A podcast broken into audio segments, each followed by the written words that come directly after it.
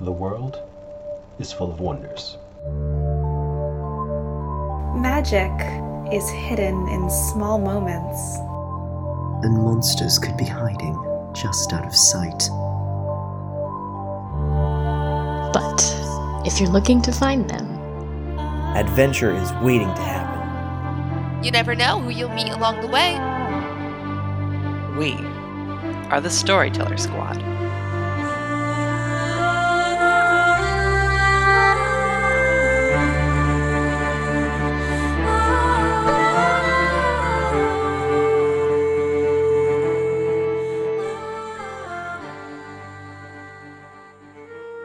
Hello, adventurers. Welcome back to the Storyteller Squad. Thanks for joining us for more Monster of the Week.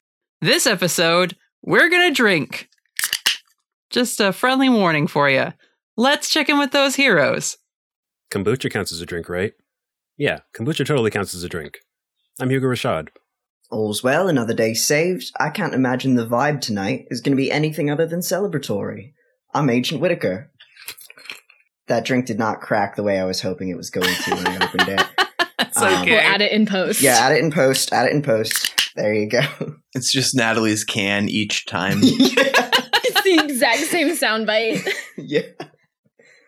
So, Aiden speaks French. Good to know. wow. wow. I'm Raven Eugenia. Oh, what a relief. Thank fucking me. Everyone is okay because I am Damien Angelo Edgecrest. For this intro, I will not be saying anything, but I would like everybody to picture just quiet sobs in the background. I'm Felicity Starnbrook. Yes, I can speak French, and no one challenged me on that. Just accept that I can do it, okay? I don't have to prove it to you or anything. I'm Aiden Brightwood. Let's have an adventure.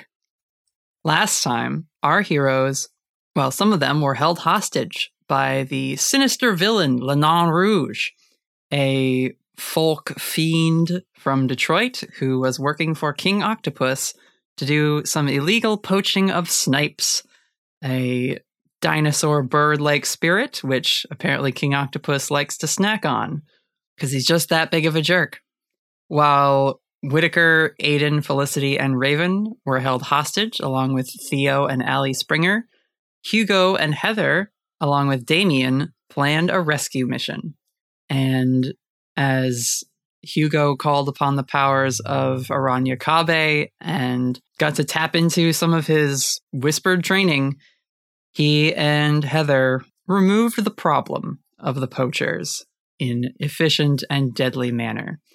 Damien retrieved some of our hunters' equipment and dropped it off while then going to rescue Theo and Allie. And our heroes, freed from their captivity, set about engaging Lenon Rouge's forces.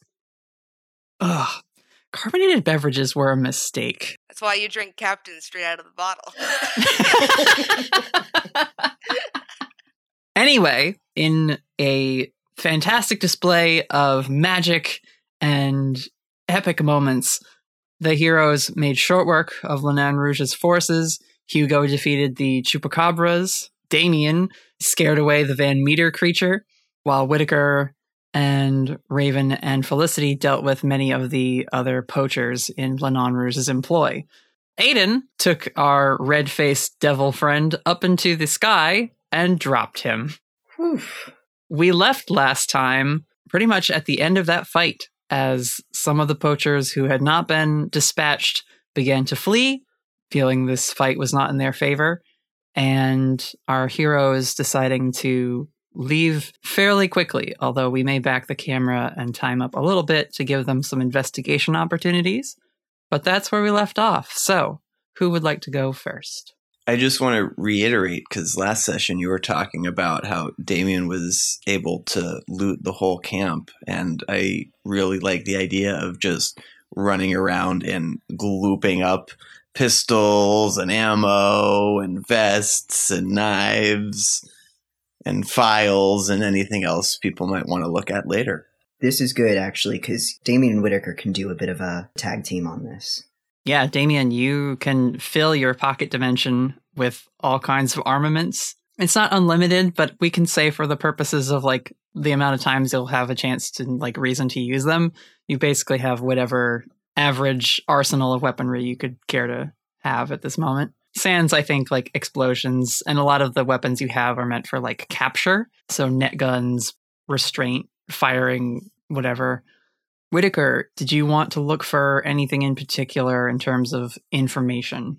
Um, yeah, so he's doing a general sort of sweep of the area to try and get an idea of how big this operation is, how long exactly it's been going on, a lot of like stuff he's going to put in the report that he sends back to the agency. Some of the specific things I was looking for was he was going to see if the scientists' research was around to see if there's any like good information or documents that would work in the database. That would be good for the agency database. Weaponry, I guess we don't have to worry about. Damien's got that covered. Yep. Thank you, Damien. Why don't you roll investigate a mystery? I would love to. And then we can use some of those questions or another one or two, depending on how well you do. Uh, it's a 12. Two fives plus two. Is that advanced for you? It's not, which is unfortunate, but Still two questions. still two questions. What's being concealed here? That's always a solid one. Yeah. Let's see. Uh, Whitaker, you find the command tent uh, that Lenon Rouge had been using, and you're able to. I would think Whitaker has some kind of thumb flash drive or whatever on his person most times for agency information gathering. Oh, yeah. And so, yeah, you can download some of his more recent emails. Even just browsing over it, you can see that his emails to and from King O or whoever is writing emails for King O are very familiar and sort of routine uh, sounding in their language. And uh, I suppose you could do like a, a search history, right, for like snipe as a, a keyword or whatever. And it comes up basically in the last two years with emails. So this is the third time that Lenon Rouge was going to do some snipe work. There is an email that you, you know, it's just like attention opportunity written in the subject line, and you click that open, and it goes over. It's like old, right, in the history because you were looking back, like how far back. And one of the things that pops up when you go to like the furthest and oldest communiques between the two of these criminals is King O saying that he has plans to expand in Portland to really lay down roots and solidify his position there. And later on, there's another email talking about major plays happening amongst like the supernatural underworld and that kind of thing, and being like, Are you on board? Can I count on your assistance and support if I make such and such move here or there or whatever? Okay, so so these two were tight before King O got big. Before he got as big as he is now, they were in communication. So so Lenon was on the ground floor of this brand new operation, is what I'm hearing.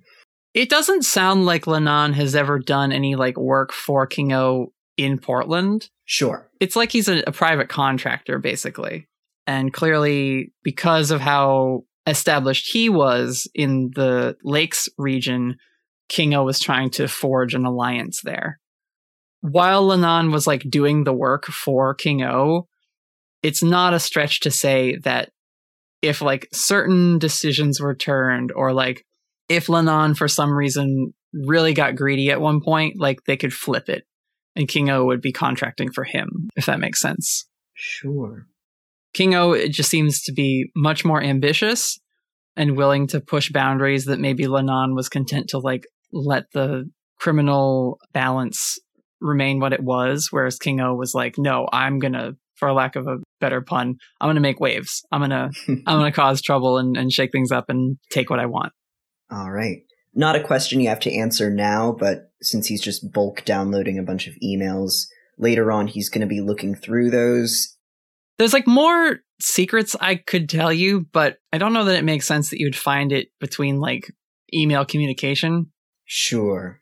Again, it, because it's, it's sort of a work relationship, they're not having all the super serious gangster, criminal, crime lord discussions over text, right? It's all stuff that would happen in person or at least over a phone call or something. So, All right, yeah. I'm going to be taking note of like if there are any mentions of other people, even if it's just like code names or something like that, that King O might have contracted to help Lenon or sure, yeah.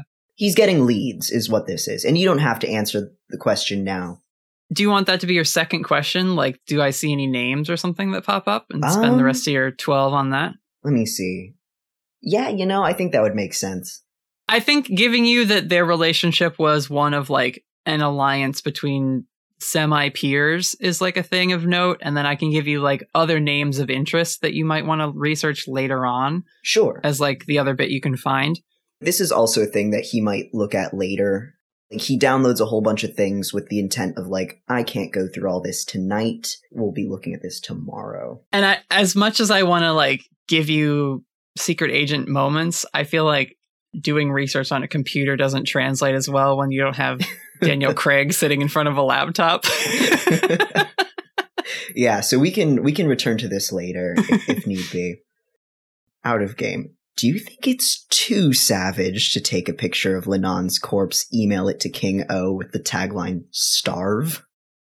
Do you think that's too much? Is that too much? Because it felt very like savage when I thought about it, but I'm like, I That's love really- that for you. all right, all right. it's very dark. At the very least, Whitaker should take a photo. Even if he does not canonly send that email right away, he should have a photo to be like, see, we killed him. Yeah. I also don't want to alert King O that things have gone under so quickly. Like that's, That's not true. something you want him to know immediately. But definitely, we should have a picture that he's dead.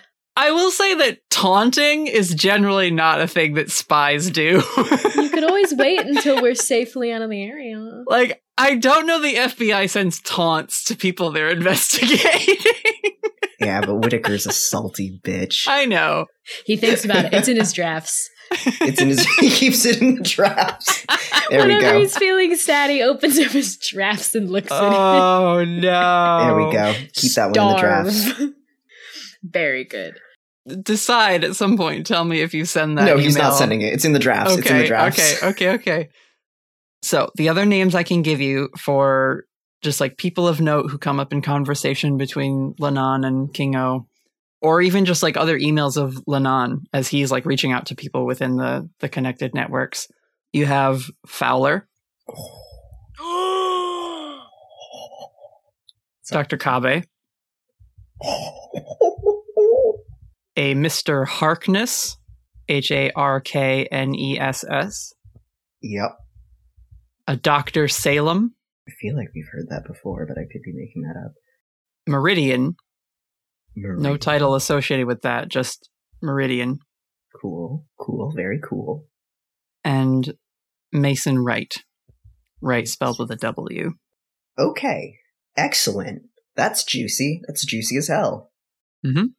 And later on, if you want to like use some downtime to like investigate further, you can uh, like come up with emails that were sent and give you a little bit more about them or like context clues that you could maybe sort out what they are, what they do. Excellent. That sounds good. You do not find the doctor. You do not find any other like computers left unattended. I was curious, and I don't think I'll be able to find it out here. I was personally curious if, like, the publishing of Heather and Theo's article on the snipes lined up with the first snipe hunt, like as if King O saw the article and was like, ah, fuck yeah, nug time. It does not. There's no mention or like clipping of Cryptid Monthly anywhere around the camp. I would say, just based on that, you get the feeling that Lenon was clued in enough that he doesn't rely on like magazine publications for information. Legit. Is there anything else people want to do in the like ruined base camp before we move on to you all being back at your own camper site? I feel like this kind of goes without saying, but we definitely find our stuff, whatever they took off of us, and get all that back. Yep, you Yeah. can get your phones and IDs and things back. Yep. Whitaker gets um the remains of Theo's shattered glasses. And like Shattered is is maybe selling it a little. One of the lenses has popped out. One of them is cracked, and like they might be snapped in the middle. They're not wearable, but they're not like in a million tiny pieces. Sure. Hey, Whitaker, what's our plan here? Is this Hugo addressing the group as like the smoke kind of settles and the mist rolls away? Yep. Okay. My plan here is to treat it just like another job, you know? Maybe in the morning we'll notify the agency so they can send a cleanup crew. I think we should keep King O out of this considering the current ties. If we just spin it as, yeah, we found a poaching operation, send them on their way, the agency, they'll know what to do, and I think we can get this pretty squared away without too much extra trouble. Should we tell them that we were following a lead on Damien and try and keep that up, or just leave him out of it completely and just say we happened across this? Yep, we're always following a lead. That's going to be the story from here on out. We're always following the lead. Okay. Just in case they follow up with me too, I want to make sure all of our stories are straight on how we got here and, you know, what happened. And Raven kind of gestures around, doesn't really look at the people laying on the ground, really. Eyes up. Yep. Whitaker, Yes. Is it okay if I go back to the camper? Yeah, no, go, go right ahead. Um, it's a bit of a long walk. Uh, That's okay. I still have my bee armor. I can fly Felicity back. yeah, holy shit, Raven. Oh yeah, this is I've she like looks down and kind of forgets she's got it on. Like I got this one once before uh when Aiden and I had to bamf up to Echo Bay to save Allison Richards. Uh so this one was a I pulled the same card, so it was a little familiar. But yeah, and she kind of floats up off the ground a little bit and comes back down. Yeah, I like this one a lot better than the salamander. Yeah, me too. This was a relief to pull and get something really familiar. This one's good to me. And uh, it, it saved me. And she's going to kind of gesture to where the bullet pinged off of her. Mm-hmm. oh god. It's probably just going to be like a bruise. It would have been pretty bad if I didn't have this on. So Yeah, it should last plenty long to get us back. I can. Felicity's not very heavy. I can scoop her up and fly us back if you guys want to meet us there. I think the two of us definitely should should kind of get out of here. There's nothing for us here. yeah. Felicity, get some water. I can fly Allie back too. Yeah. Cuz are there are there any cars running or are they all sabotaged? We can say that Heather and Hugo drove the Springer truck a little ways, but probably then walked. Okay, so the rest of the crew is taken care of at least to get back. They don't have to walk the whole way. Yeah. Okay. Gonna need to fix the truck. It's fine. There's got to be some sort of mechanic down the nearest highway. We can probably tow you. Yeah, yeah.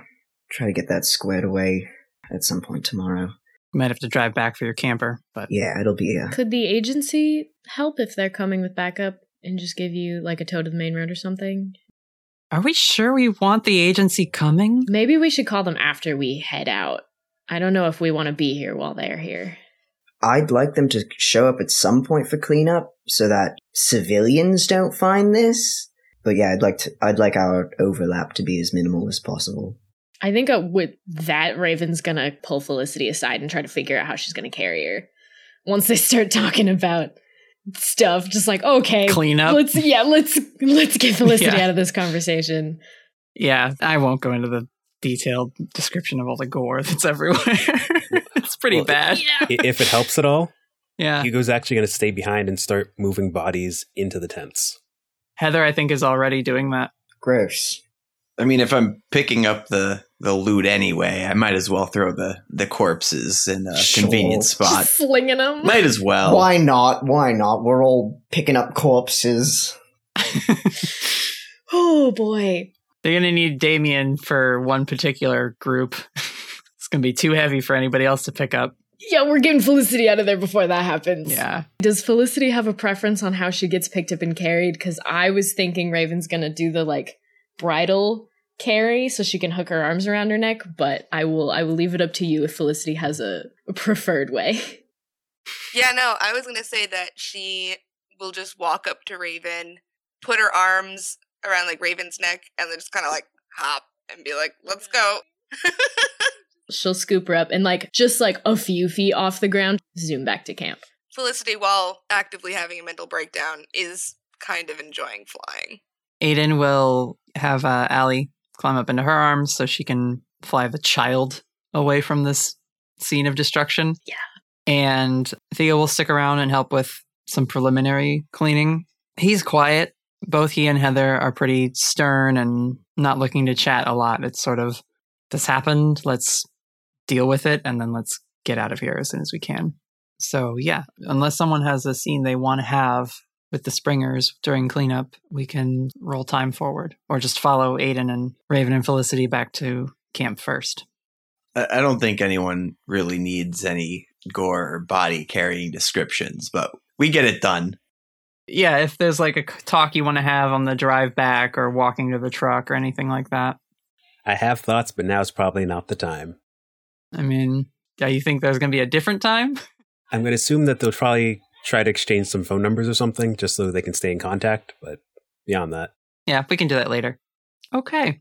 Raven, Felicity, you guys buzz over the fields and you eventually pass Whitaker's truck, which has the front bumper kind of smashed in. You pass a familiar truck that uh, the Springers drove out here and then make it back to your camp with the two trailers and a little fire pit.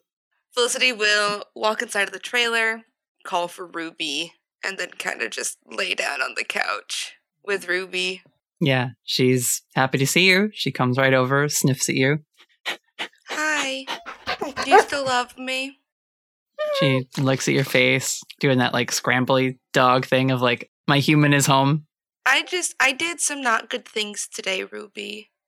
And I'm sad, so can you just stay and snuggle? Oh. She's like wagging her tail, scrambling on your chest for a little bit, but eventually she'll just settle and let you pet her. I love your little empty head. Raven, what are you up to? I think Raven Raven definitely like watches Felicity for a minute just to make sure she like settles in, make sure the dog is okay. And then I think she's gonna go back outside and like start setting up a fire in the fire pit. Okay. Aiden lands with Allie. She sees you setting up the fire, nods, and says, Why don't he get you cleaned up? And then I'll see about making dinner or something. And Allie, who has been through a lot today, but is a tough little cookie, says, Okay. Yeah. I should feed Cooper too. And her little hoop snake familiar kind of pops his head out of her backpack. Whoop! Whoop! Yeah, we'll get some food. And she will head up into her trailer. We'll say it doesn't take super long, but Raven, you get a fire going. Felicity, you sit with Ruby a while. Aiden sees to Allie, just as like tries to just keep talking to her, keep her engaged and not like dwelling on anything. Whitaker, Damien, Hugo, you guys drive up again in the Springer's car, and everybody gets out.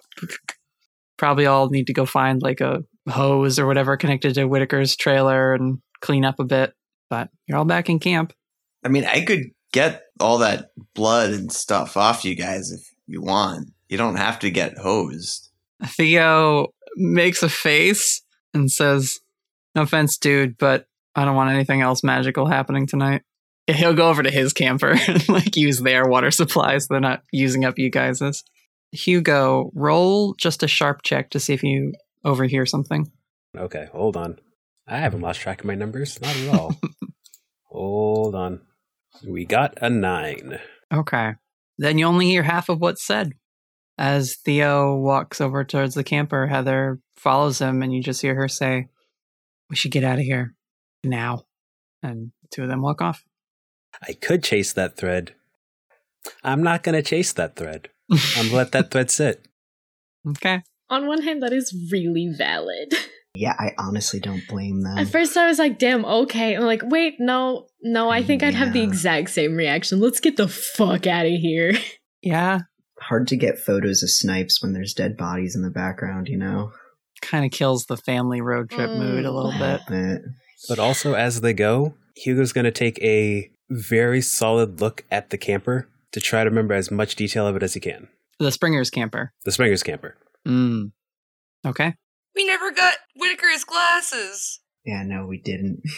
Shame about that one. I'm sure Whitaker and Theo will stay in touch. I don't know, fam. Maybe not after tonight. I don't know. Maybe. Oh, don't worry. There's a contingency plan. Is there? Don't worry about it. What are you guys doing? Who's talking to who? You asked me to not plan anything so you could have character moments. So let's start. Whitaker, I was going to suggest following their lead and getting as far away from their campsite as possible. But uh, where's the truck? The truck is currently undrivable. I can, assuming there's still a single working car at the camp, I could hook it up and bring it back to nearby city or, or the the closest town we've got and get it fixed up, and we can be out of here. I mean, if I stay up, we can be out of here in the morning, or maybe a little later, depending on how long it takes to get it fixed up. What part of your truck wasn't drivable? Because really, what happened to all the vehicles at the camp was my fault. It was really just sort of a leaking the oil out so they wouldn't be able to drive and escape at night. So I can probably take some oil from your truck, put it into one of their vehicles, I mean, we could escape with one of their vehicles. at least just to get away from the immediate vicinity. Then we can ditch it somewhere, buy yourself some new wheels. I think it will would cost dramatically less just to get the truck fixed up, honestly. I don't know how happy the agency will be with me for trashing another vehicle in less than four months. Jesus Christ. You had such a good track record before you met this group, Whitaker. Your stuff came back clean, better than new. You always got them waxed. Oh my god. is Whitaker's truck like completely out of commission or is it like drivable? Because I know it got like smashed in the front, but could he like hobble it back to town? You don't know. Theo crashed it into the Van Meter monster. That's all you have had time to think about in terms of what is up with it. Can we say before they drive back, Whitaker checks to see if it's still drivable? That seems like something he'd do. I assumed it wasn't, but I don't want to like fuck up the pacing on this. So, cards on the table, gang. I am not a mechanic. I don't know much about cars, and I feel like we have more things to talk about than the truck this episode. I feel like we can retcon and say they checked on it. Suffice to say, it needs to be towed somewhere. It's not totaled, right? The airbags didn't blow or anything like that on it, but it's leaked a bunch of like radiator or like coolant fluid or something where turning it on, it, if it turns over at all, it makes a very unpleasant noise. Uh, and probably has enough like body damage that you would just like constantly cut your tire open on a piece of it. So it needs to be taken somewhere, which can be done. But yeah, that's that's a thing you'll have to deal with. You know what we should do? We got a campfire going. Everyone gather around. We're going to talk about tonight. Before this night goes any further, we're going to talk about what actually happened because we were all very separated. You will have to go inside to get Felicity because she's not outside. He's going inside to get food anyway, so Okay. Yeah, when you get into the trailer, Whitaker, there's like some shuffling around in the kitchen, and you hear, "Oh, put more of that in! I love that stuff." And Aiden and Allie are like cooking up a pot of some kind of soup or something to share with everybody. Oh, hey, Aiden. Oh, you're back. Hey, I see you've got dinner going. yeah, I, we didn't eat much today. He he looks down at Allie and back up at her. How how is she? She is like stirring and like looks down. How you doing, helper? I'm okay. Are my aunt and uncle back? They're back. They're back in the trailer if you want to go say hi to them. Yeah, I'm a, I'm a, yeah, I'm gonna go do that. And she like hands something to Aiden, who puts it on like a cutting board, and Allie heads out. So it's just the two of you. it's always harder when there's a kid involved.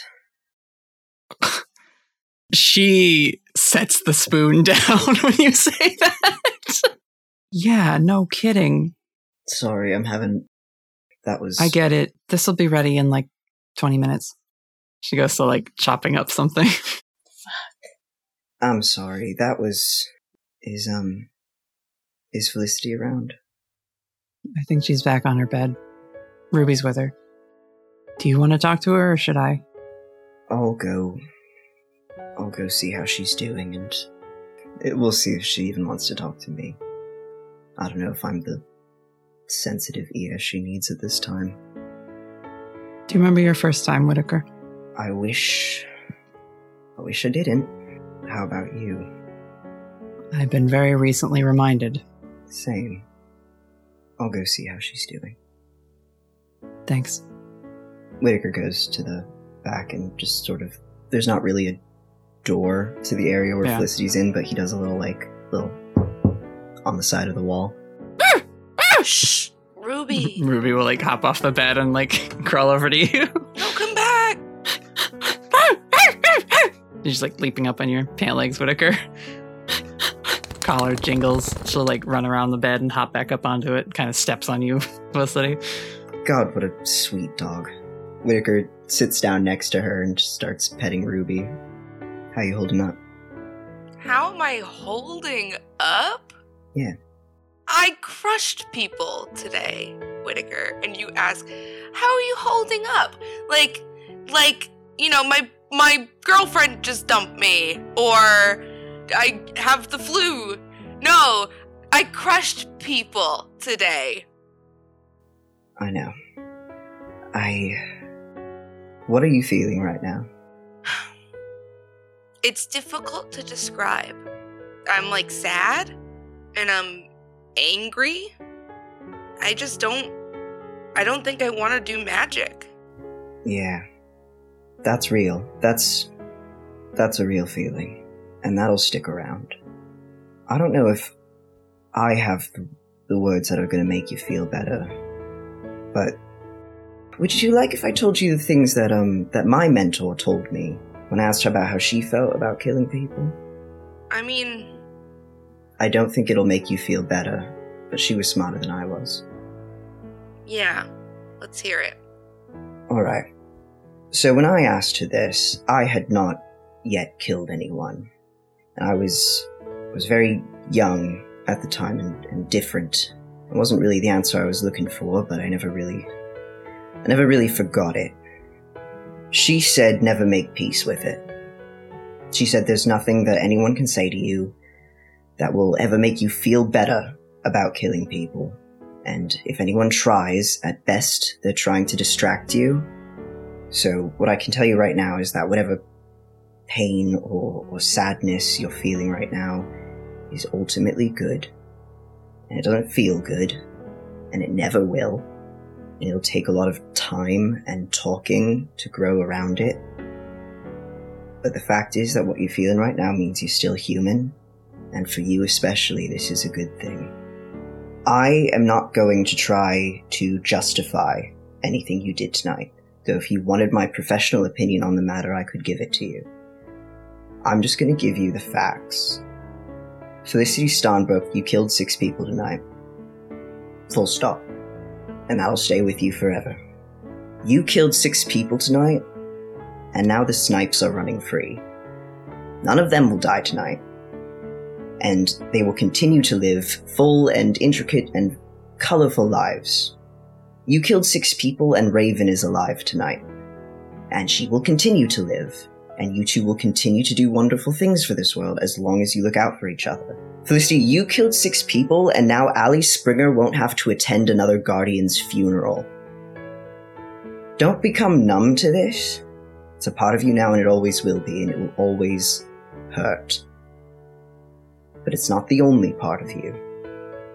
Hold on to Aiden and Raven and and Mira and your mother or anyone else that you care about because hold on to them just as tightly as you're holding on to the pain you're feeling right now. Because these things, they won't cancel out the pain, but they're what's going to help you build around it. And that's how you get through pain, right? Not by numbing it, not by denying it, just by building around it. Whitaker leans back a bit. That's more or less what she told me, and she knew her shit, so I hope it helps you. Before Whitaker stops talking, Felicity is just gonna reach out and give him a big hug. Like the tightest squeeze. And she's gonna say, kind of quietly, Were they bad people? Or were they just working for a bad person? They were bad. At some point, there isn't much of a difference. Felicity, I, um. I don't expect to be the person you're going to talk to about any of this, but I need you to promise that you're going to talk to someone. I'm happy to listen to you, but please talk to someone. Don't be quiet on this one. Okay. If you need to take a break from the magic or, or whatever, that is so, that is so fine. I won't pressure you during training. I can I can give you some other ways to protect yourself if if that would make you more comfortable. I was about your age when I shot someone for the first time, and I could not pick up a gun for four months after that. So I get it, and I, I won't expect that from you. I just I don't want to do magic, but I don't know who I am without it. You were someone before you started doing magic. Well, Whitaker, I feel like you don't understand. I started doing magic when I was like six years old. I don't have many memories before that. I was six and I found Ghosty and Tom. It was, I mean, back then it was innocent. I played with spirits. I hung out in the woods with my tree, who was my, like my grandmother. And now I killed people with it. I think, I mean, I think that kind of goes to show that it's a layered and complex thing, isn't it? And in the right times and in the right hands, it's a it's a beautiful thing, and it is an innocent thing. And I don't think this night and the things you've done this night have to define the rest of your life, because there's more there's more to your magic than just what you've done tonight. I just, it was different when it was robot turrets and target practice. I think I'd rather protect more than attack. I think that's as good a direction to go in as any. And while I don't think I can teach you how best to use your magic, I'm certain Aiden or, or Hugo or, or any anyone else who wants to help you out around here would be more than happy to help you steer your magic in that direction. You do not have to be our offense in this team. I don't want to be anymore. I will never push you to do that ever again. And Felicity, I am genuinely sorry about tonight. If, I mean, obviously none of us knew that this was going to happen, but even if this was a mission on the list at the agency, I would not have taken you out here to, to, to do any of this. At least we helped the Snipes. you absolutely did. Thanks, Whitaker. Yeah, of, of course. I know I said that bit about pain isn't something you numb, but I am going to get some drinks for us tonight if you'd like to join us. Please, thank you. All right.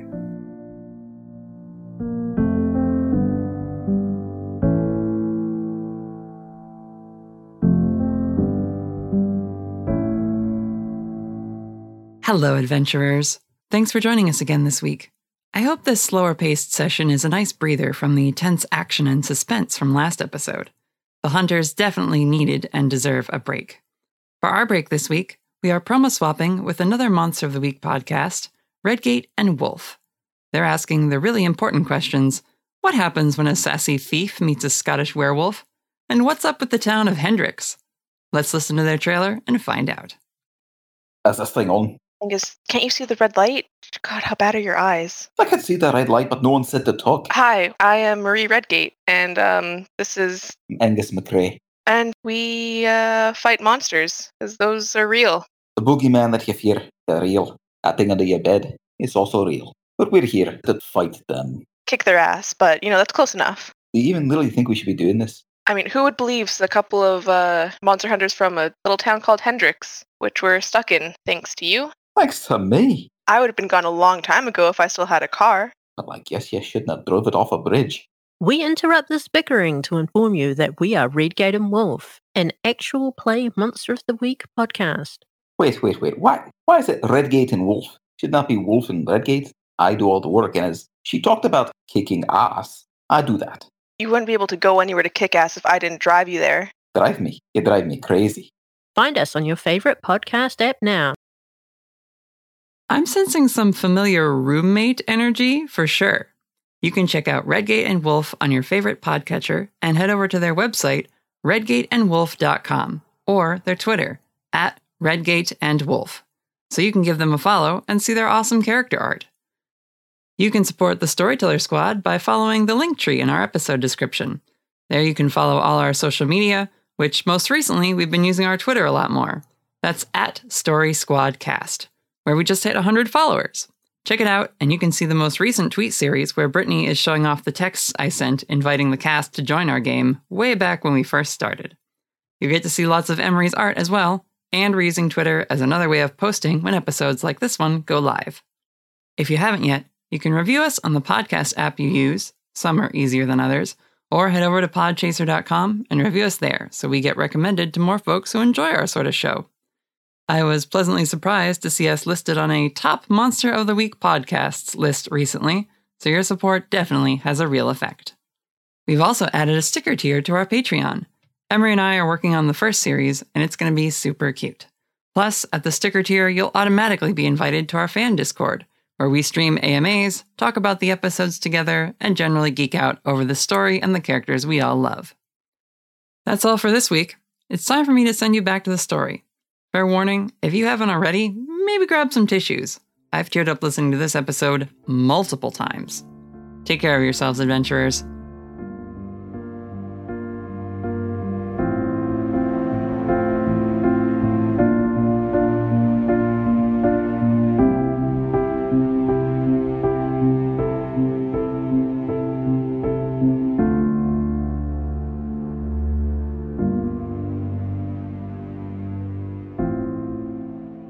Hey Hugo. Hey, I was uh I was going over the bodies and whatnot and I'm pretty sure you did pretty well tonight, dude. Awesome job. Are we are we partying? Are We celebrating? What's going on? I mean, I, I think the blades were uh were your lady friends, but uh I saw some spikeage, some electricity burns, the lights went out. What's going on? You did great tonight, right? Damien, I know you live a very different lifestyle than me. I know you're from a very different place than me. We are not partying. We are respecting the fact that what we did tonight, we did in self defense and to keep people safe. We are not taking joy in having ended people's lives. Are you on board with that? Yes. Yeah, that sounds pretty human and pretty fair. And I, I do feel better about the fact that you mentioned self defense. I was sort of worried you guys were, you know, like poaching was death penalty. And I was like, wow, it looked like fun. And, you know, if you guys were going to start executing people on that, I was going to say, you need to be way more forgiving. I'm probably going to fuck up like in minor ways. Uh, but yeah, self defense, yeah, no problem. Oh no, poaching is definitely death penalty. Uh, oh, okay. Solid. Solid. Good, good, good to know. Any other categories of things you think deserve that? Uh, just let me know so I can avoid those things completely. I'll try. Perfect. Shucks, no, uh, no party tonight, but appreciate the heads up. I thought it was a victory. I thought we we won. Everyone survived. You're, you are right in the sense of victory at some level but it's definitely victory with costs. And I don't think, from what I've seen, that everyone's all right. No. Well, then we gotta we gotta help them out. How how how do I how do I help them? So partying isn't exactly the way. Damn it! But trying to uplift some spirits might not be a bad idea. Okay, I can I can be comforting and we can we can put off partying for later. I didn't know you were the comforting type. I mean, I I, I guess I have to be. Hmm. Even a demon can learn. I'm gonna need to learn. And Hugo's gonna walk off. To where? I want to follow Hugo. Where are you going? Probably. I'm trying to. figure Where were they talking initially? Actually, uh, I would think around the fire. Oh no, never mind. In that case, Hugo's Hugo's still sitting at the fire. Oh, okay. Because that would just be really foolish. Yeah, I didn't know if you wanted to go track down Heather or Theo. A few minutes go by. Aiden calls out, Could I get a hand uh, in the kitchen? Whoever wants to give her help, she'll just like hand you like some plates and bowls and carries out some stuff to sort of set down outside so people can serve themselves. Allie, Theo, and Heather come back from their trailer. Theo has a bottle of wine and uh, some mugs, and he sets that down. We were gonna prep something. Well, what'd you make? And Allie says, I showed her how to make Aunt Heather's soup. They had most of the ingredients, but they didn't have celery, and there weren't any potatoes. Uh, what what did we swap it for? Aiden's like, uh, mostly it's carrots and chicken and parsley. It's probably not very good. I'm sorry. Uh, I, I put some spices in it. And Theo smiles warmly, goes over and puts a hand on Aiden's shoulder. I'm sure it's fine. Thank you. And he'll give her a hug. And she's a little shocked. She's like, doesn't know what to do at first, and then slowly returns it. And he says, Thanks for getting my family out of there. She says, Thanks for coming after us. And they break the hug, and she starts serving people bowls of this sort of thrown together soup. Does Raven still have the bee armor on? I think it's starting to go. Okay. Unless you had a scene you wanted to do with it, and we can roll the clock back a little. That like after you set the fire, you go do something. No, actually, the the opposite. She she didn't want to go inside while still in the armor because it seems silly to try to like wash up while still, you know. So after she got the fire going, she just sat in front of it and watched it, kind of looking down at the armor and, and just waiting for it to wear off. Not really looking at anyone or talking to anyone who's nearby, but just just sitting and waiting. Yeah. The fire glints off the gold and black, shiny gloss plating and coverings that it is made up of. And eventually, as you're like looking at your reflection and the flickering of the fire on it, the form begins to shine and disappears again in those like fairy light particles. And they trail off into the night. After that happens, I think she she sits for a couple more minutes and then we'll go inside and maybe change clothes and wash up a little bit. And then when she comes back out, she'll grab a bowl and get some soup and sit down and start making eye contact with people again. You do have a huge bruise. Yep. She might uh if there's any kind of like ice pack or like frozen bag of vegetables in the freezer, she's gonna grab that and just kind of throw it on her shoulder and try to balance it while she eats. There's a, a section of Whitaker's cabinet set aside for training days, and it's ice packs and ibuprofen. Yeah. Maybe she's grabbed like a like an ace bandage and wrapped it so the like small bag of peas is stuck to her shoulder. I like the idea that Raven is like back in the kitchen doing this while like everyone else is getting stuff. Mm-hmm. And Aiden will like pop her head in. Did you want any? Oh, uh, did you want any of the soup or? Yeah, I'm gonna I'm gonna grab some. I was you know waiting for the armor to wear off and then cleaned up and trying to take care of this, and she'll kind of like show her. Oh my god. Uh, It could have been worse. Could have been worse. yeah, I I would offer to do something about it, but I I've just been so off lately. I don't want to make it worse. No, it's it's okay. It's not that bad. If it bothers me, I'll try to do a little something to it. But I I think it'll be fine, honestly. You know, maybe just a, a good reminder that will go away. Just for a couple days. Yeah. You're okay though? I think I will be. We'll we'll see how things go. You know, today was a lot and it really sucked. And uh I think Raven's gonna start like welling up and start getting emotional and kind of lean against the counter and sit on the floor. Just hold the ice pack to her shoulder. It really sucked. A lot. Like, wow. This was bad. She'll sit down kind of across from you because it's a small kitchen, so there's like just enough space for the two to sit with your knees together. How are you doing? I was really scared today. Like the whole day. Yeah. I don't think my my like heart rate has completely come back down. It was just up there all day long. Just wow. I don't know if I'm ever going to forget the look on Felicity's face when she was pulled out of the car earlier today. That was bad. How are you doing actually? Speaking of that, you I know you you took it pretty well, but like jeez. That guy was pretty big. She kind of bites her lower lip and then like thumbs it where it got split a little bit. Uh, I'll be all right. That's not the worst. But that doesn't usually You don't usually bleed when you get hurt. That's new, right? Yeah. I, I don't know what's going on.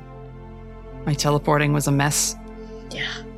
I think maybe it's just this trip. It's like, We've been really stressed out. yeah. We'll figure it out. Maybe um after we, you know, fix the car and kind of move move on for a little bit, maybe we can take some time and I don't know, test out your powers, see if they still are off or if this was just a, a temporary thing. I feel like we should just take it easy for the next couple days. I don't want to test things unless you know, we put some space between this and then. Yeah, no, for sure. Let's get out of here and put this very, very far behind us before any of us honestly do any kind of magic. I think we all need a break. Has anyone checked on Felicity? Whitaker did. I think they're talking about the fight and how it went. I I just figured I'd check, make sure you're dealing with that okay. I mean, as good as anyone. She looks at you. It's okay to not be alright, Raven. I know we didn't talk about it much, but I have I have been pushed to killing people before and you can feel very alone afterwards. And I just wanted to, you know, remind you you're not. We're all here for you. Thanks. I think sometimes we forget that you've been around a lot longer than all of us and you've you've seen a lot of things and you've got so much more experience than all of us in a lot of stuff, even the really terrible stuff. It's good to know that we've got each other. We'll get through this. Yeah, we will.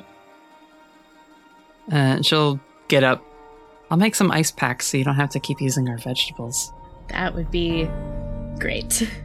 I am going to need them. She'll go and like fill up some water bottles that, you know, halfway so the ice can form and put them in the freezer. Um, and Raven, while she's still on the floor, is gonna t- kind of turn and look at the cabinet next to her and just open it and just be like, "Do you think? Do you think Whitaker keeps any like alcohol anywhere?" And she's like, "There's got to be something, right? Like, I know it's bad, and we should like, yeah, we shouldn't just drown out our problem, but like tonight, there's got to come on." And she's just rummaging through to see if there's any like secret stash. Oh, you don't gotta rummage. It's extensive. She just grabs a couple of bottles of whatever and brings it out and like puts it down wherever the wine is for everyone to share. Just puts it down for everybody. Yeah. I think she'll make pointed eye contact with Whitaker just to be like, "Is this good? Is this okay?" And then we'll open one and pour herself some in a mug because she's not trying to be a jerk. She will make sure it's okay, but it's still happening. Great minds. You know how they do. Uh, yeah, you all have some soup. You can have some post combat liquid courage. I was hoping the vibe would be a little more celebratory when we started drinking. So when I ask, all right, everyone, what's everyone drinking? it feels really off color now. well, it's up to you, Whitaker. What's in the camper? What's available? See, I thought it'd be like funny if just canonically it's the same stuff we're drinking right now, IRL. Okay, sure. We did establish Whitaker's got two shelves in the liquor cabinet. One for the nice stuff, which is like the good wine and the good alcohol that he shares and bribes scientists with. Uh, and then there's the good stuff, which is just to really get you fucked up, along with just some random shit he's accumulated and hasn't finished over the years. Raven grabs from the second shelf. Damn right she do. She knows not to touch the good, good stuff, the expensive stuff. That's not what we need. Whitaker does offer. But if she's grabbing it, she's getting the, Okay. the fun stuff. Okay. It's a lot of cider, apparently, based on all of us. A lot of cider in there. And an entire bottle of Captain. There's a bottle of this lychee stuff. Yeah, Whitaker's drinking like this um strange lychee drink. Weird. Definitely from Prithy. he bought it like on Prithy's recommendation and like never got Mm. around to actually drinking it. And he tries it, he's like, huh. yeah, all right, fair enough. Uh huh. Yeah, you guys have some soup. Allie takes a spoonful for herself and then like takes a spoonful and like drops it into Cooper's mouth. He's just like, wah. And like opens his mouth, has some of the soup. I love them so much. While everybody's sitting around the campfire, do we want to talk about what happened tonight, and more importantly, he looks at the Springers. What questions do you have for us? I don't want to leave you in the dark on anything here. Uh, we want to leave them in the dark on a couple of things. I'm pretty sure. I don't intend to leave them in the dark on things that put their lives in danger tonight.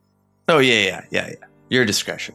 Heather, who has not really been touching the soup a lot, you know, she's had some, but she's kind of just sitting there with it by her side and been staring into the fire.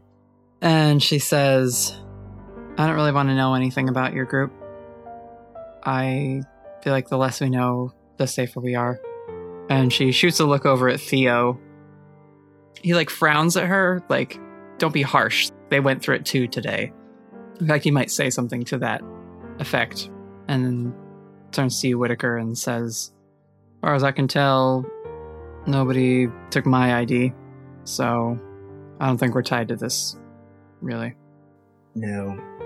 As far as I could tell from the sweep I did of the area, there's no real witnesses around to talk about you being there. You showed up on the scene before any calls had been made.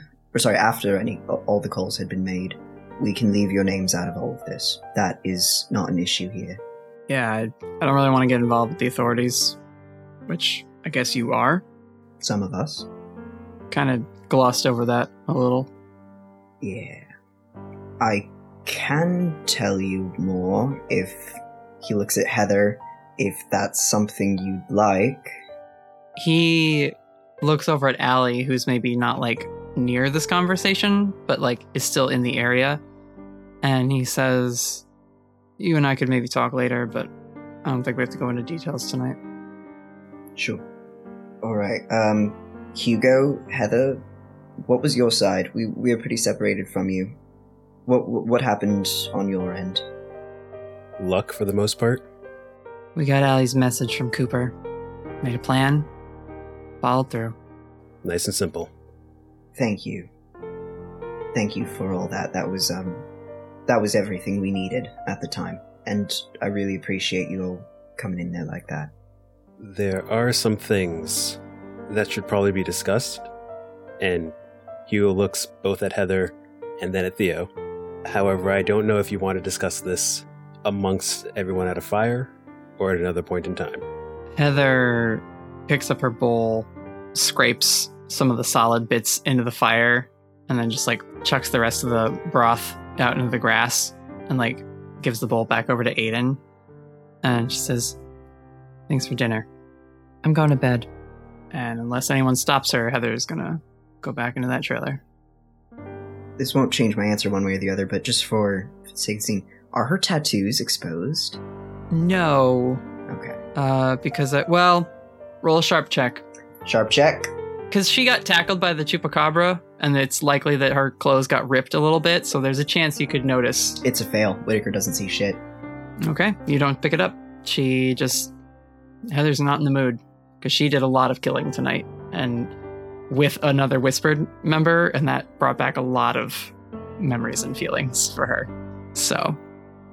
And I, I'm saying this as the keeper. This is not to shut down scenes with her, but if you want to engage with her, it's going to take more than just, should we talk? this is a woman who's been through some stuff, and, you know, it's going to take a little more convincing and like risk on your part as the other characters. So, if anything, Hugo's going to let her go, Mhm. but he's going to try to maintain eye contact with Theo to see what he does. Theo goes and sits down next to Allie and just sort of engages with her. You know, you sent Cooper out to get a message out. That was so smart. I'm really proud of you. You were really brave today. You know, he's just like doing the parent thing. Well, time to do some stupid stuff. And we'll see how it pays off. Hugo's going to walk over to them and see if they acknowledge his presence. Uh, yeah, Theo, right? yeah. How's it going, man? You all right? Doesn't look like you guys got hurt very much. I've been through far, far worse things. Yeah. Heather's kind of the same way. Do you mind if we have a little talk? Sure. Uh, you finish up your soup Allie, and I'll uh, make sure you give your dishes back to Miss Aiden. I will. I'll help do the dishes later, too. Work on that homekeeping badge, right? Yeah. So yeah, he'll get up and go walk somewhere if you want to have a talk with him, Hugo. Okay. Hugo's going to walk him over to a tree that is easily within eyesight of everyone in the group. There aren't really trees, right? This is like shrubby prairie land area, so like you can walk a distance away, but there's not like a lot of cover. That's fair. You can lean against vehicles. Yeah, I mean, like you could go behind the camper, you could go off to like that like ledge that looks down on the snipe nests. That might be a little bit too dangerous for what I'm planning, but Okay. you know, you know what? Yeah, let's go over to that ledge.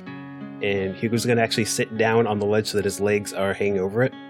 And to Theo, he's going to take out his arm and ask, Are you familiar with these? He will also sit down. He scratches his beard a little bit. Says, Yeah. Yeah, Heather's got some like it. So you're. You like her? For the most part, yeah. A few differences. I figure. You wouldn't be breathing if uh, she thought you were dangerous. You're probably not wrong there. Actually, no, you're absolutely not wrong there. I think she has some missing information on some things going on in the world.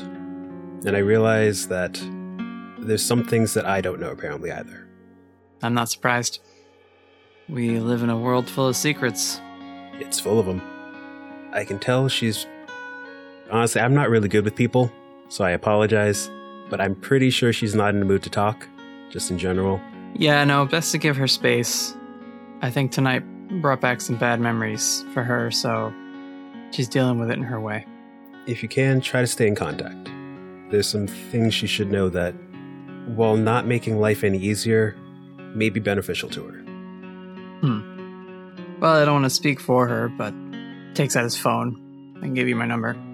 Hugo's also going to give his number, along with Whitaker's number. Theo smirks when he sees that you've like added two contacts to his list, and he says, "God, we were being idiots." Idiots? How? Does that have to do with the truck? Because I don't know how you guys did that. Yeah, I uh, I'm not good at dodging dinosaurs. God, what a mess. Hey, at least he has insurance, I think. Sounds like he's got government money. I'm glad we didn't take my car. Solid choice. I'll let Heather know that you want to help. About all I can do from from my standpoint. If it's of any comfort, some things have changed. Hopefully for the better. Hmm. They certainly must have, because, well, when she first came to me with Allie, she didn't give me the whole story, but I got the sense that she burned a lot of bridges. And then some. And life hasn't been the same. You know, I was I was an intern at a newspaper company. I, I didn't know about any of this. And he gestures down at the snipe nests till she filled me in. So, in a way, she's made our lives what they are. I've never questioned her on it. I trust her, but it does feel like she's running most of the time. Well, as weird of a saying as it is, may the bridges she burns light the way. Maybe. And uh, he'll stand up and return back to the camp. And as he's walking away, he just calls back, Good soup.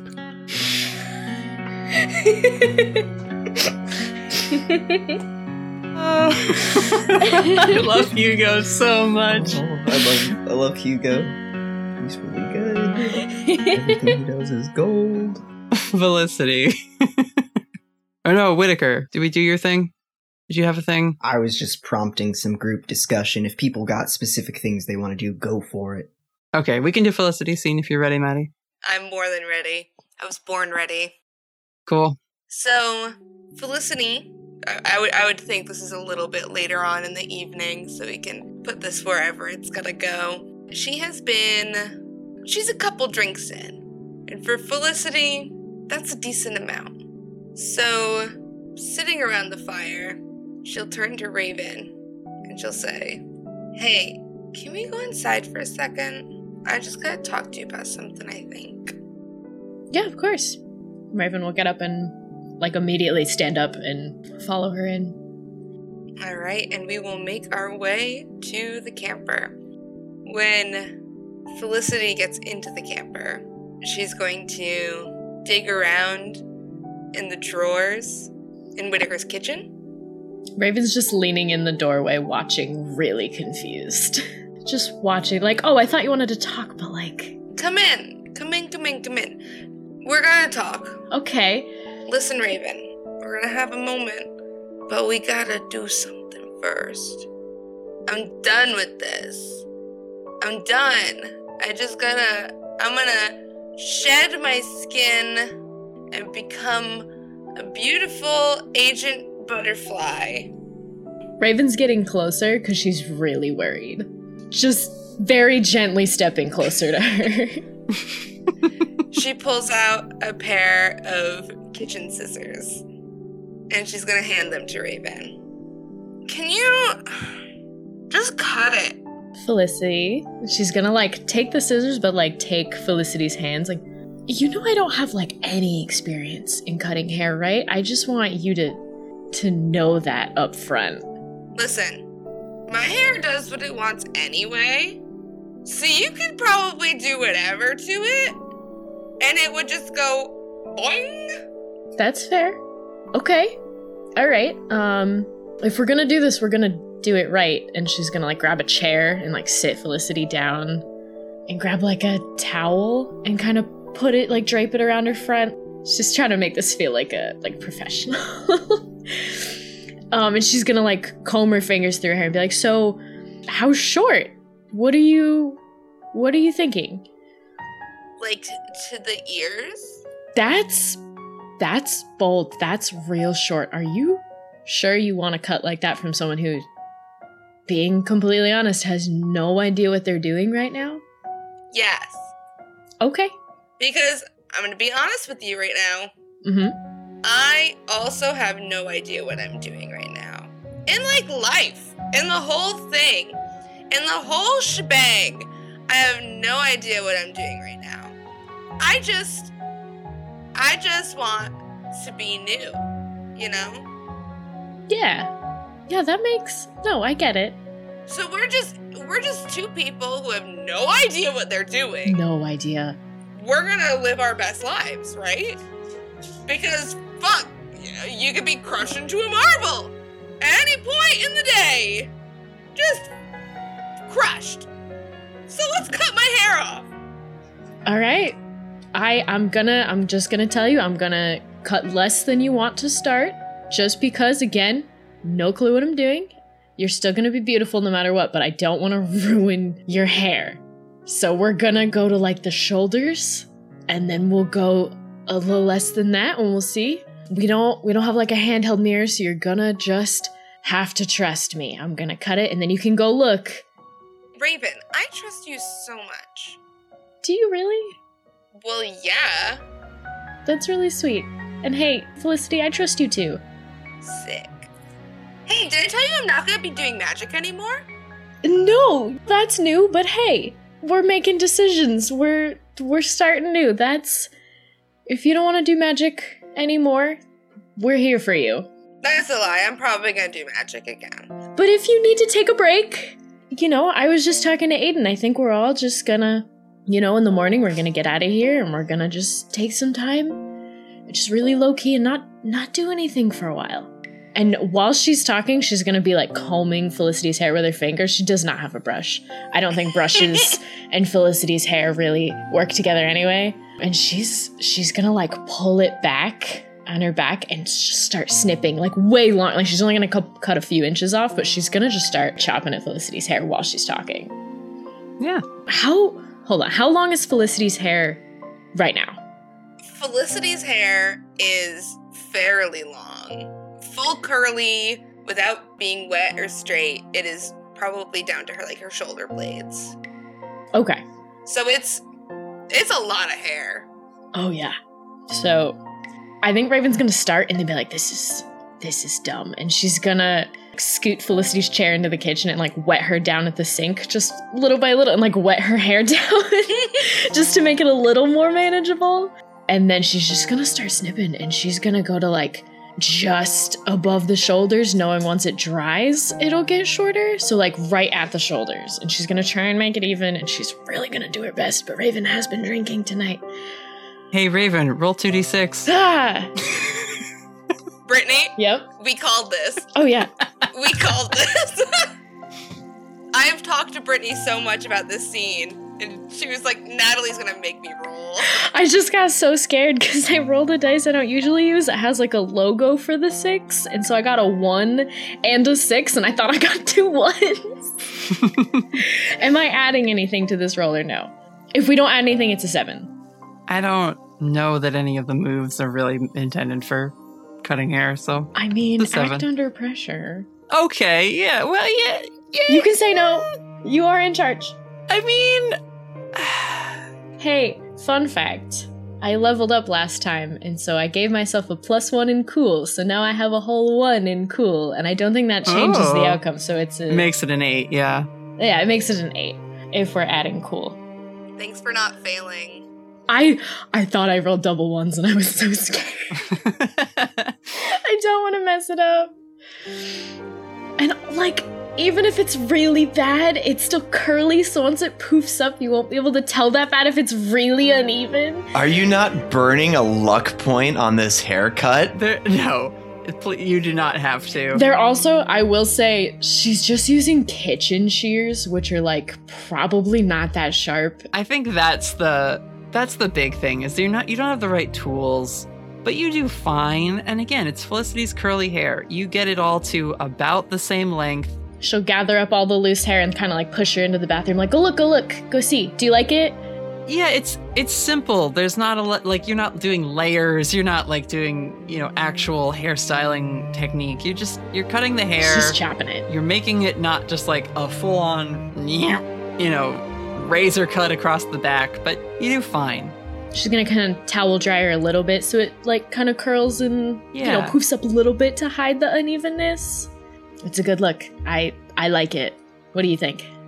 How how long is it now when it's dry? Once it's dry, it should be just below your ears because it's curly. So it like Yeah, it like bounces back up. yeah, she left it at just a smidge longer than you said, just out of her own not trusting her skills. So you can get it professionally fixed somewhere else. it's pretty short. She went to like your chin. Good. Okay. Okay. Okay. Felicity is going to do a little bit of a shakeout and, and fluff her hair, play around with it a little bit. Raven's helping. She's with you in the bathroom, like kind of like messing it around and making sure it looks good. It's so light now. Yeah. You'll get used to it. You'll use a lot less shampoo. Beware of that. What do you think everyone's gonna say? Who cares? As long as you love it, let's let's go show them. Come on. And Felicity's gonna throw the door open to the front of the trailer and say, "Hello, guys." Hi, Felicity. Oh, Raven's behind Felicity, kind of nodding, like, yeah. Come on, everyone. kind of gesturing to it, like, look what we did. did did you It's new. Ta-da! cute? Yeah. Damien runs to the front of the working vehicle, kicks it in a way to turn the headlights on, and turns his surface reflective to become a spotlight for Felicity. oh, that's cute. That's really good. Aiden is like carrying some of the dishes and things inside, followed by Allie. And Allie is just like, oh, I love it. Thanks. And yeah, she is like scooching by you, Felicity, to like get inside and put the dishes down. But she kind of will like ruffle your hair a little bit. I like it a lot. Me too. Raven did a great job, right? She looks at you, Raven, and just kind of mouths like, good job. and goes into the kitchen. Raven will give her a look back, like, kind of a, a shrug, like, ugh. You know what? If that's the most impulsive decision she's gonna make tonight, I'm very happy with that. Whitaker, do you love it? Do you love it so much? I adore it, darling. Raven, he call me darling. The bottle Whitaker's holding is half empty. Are we gonna do yours next, Whitaker? no, absolutely not. Yeah, no, I. This was a one time thing. It's a miracle it came out this good. So, um, Raven's gonna like put the scissors away. Yeah, just not while he's awake. What? No, sh- no. Theo, who's also like halfway through a cup of wine, just says, "I'm just saying, twin cot would be a lot safer. It's fine. oh man. Did a good job, Raven. Raven, I thought you cut your own hair. yeah, there's a reason it looks the way it does. I've never claimed I'm good at it. Do you think I wanted bangs this short? They started off at the normal length, and then you just like, well, Should I get bangs? No, no. Hey, Felicity, Felicity, no bangs for you. Absolutely one not. step at a time. You know, Okay. if you hey, you know, sleep on this haircut, go through a couple washes, and then if you decide you want bangs, we'll talk about it. But again, I am not qualified to do that for you. As long as there's no hair on my trailer floor, we're good. Raven's gonna like look like uh and then run into the trailer. Canonly, there is so much orange hair. Yeah. Because it's dried now, so it's just like There's a lot of hair on that girl. All over the side room where you guys have been staying. At least it's easier to clean up when it's dry, though. she's just scooping it all up and throwing. She's she's gonna get it clean before everyone goes to bed because she does feel bad. Raven, as you're like, you know, rushing around, scooping, you're like bending over a bunch, and at one point your deck of cards falls out of your pocket. she's definitely gonna curse under her breath and like shove it back in her pocket. Mm-hmm. after she finishes cleaning up though because i do she's she feels really bad about the mess um, it will drive her crazy to look at it um, after she finishes throwing all the hair away and cleaning up and everything she'll stop in the kitchen and like pull the cards back out I mean, in the kitchen, Allie and Aiden are washing the dishes. And like occasionally in like the sudsy sink area, Cooper will like pop up with like bubbles on his head, just whoop! like dive back down, come out with like a spoon, hand it to Allie. Thanks, Cooper! like scrubbing along with Aiden. i cannot with cooper the hoop snake he's so cute i love him so much yeah. Speaking of, where's your familiar? Ooh, um, yeah. After she, cause she sent Wendy to Wendy has been where was was with Allie. Yeah, Wendy followed Allie until they were like reunited. I would imagine because Wendy never had a reason to come back. Because I said like come back if if there's danger, and the danger happened everywhere all at once. um. So yeah, as soon as they as soon as they were reunited with Allie, Wendy would have been back with Raven, and Wendy just kind of is always at her feet or in her hood. Yeah. Nearby. I'm just wondering if you want like a moment with them or Yeah, I think she'll she'll look down at Wendy sitting next to her and scoop them up and leave the trailer. And walk a little ways away from the fire, not super far, still completely within sight, but she wants to get a little ways away from the group. She'll sit down on the ground with Wendy and pull the cards out. And with the cards still facing down, she's holding the deck, almost wanting to flip one over and feeling the edges of them, but they're not even fully out of their little box. She's just tentatively running her thumb over them and looking at Wendy.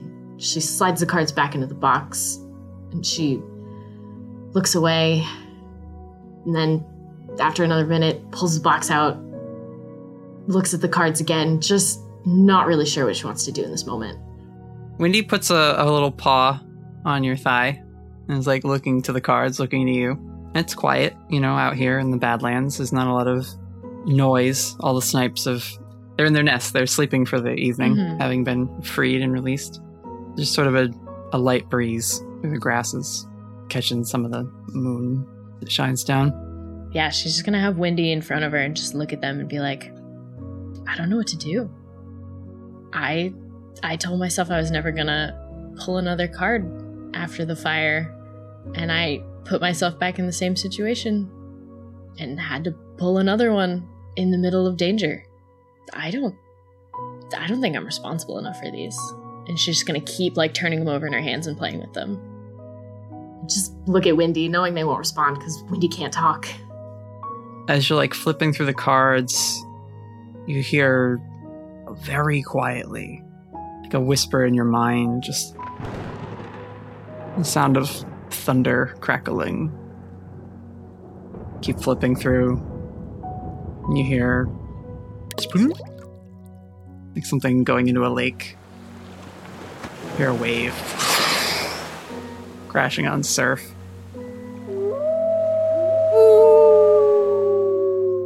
Wolf call.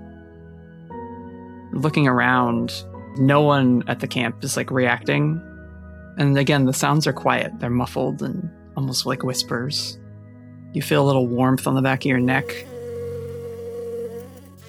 You hear uh, a wildcat. And you glance back at the campfire and just hear that like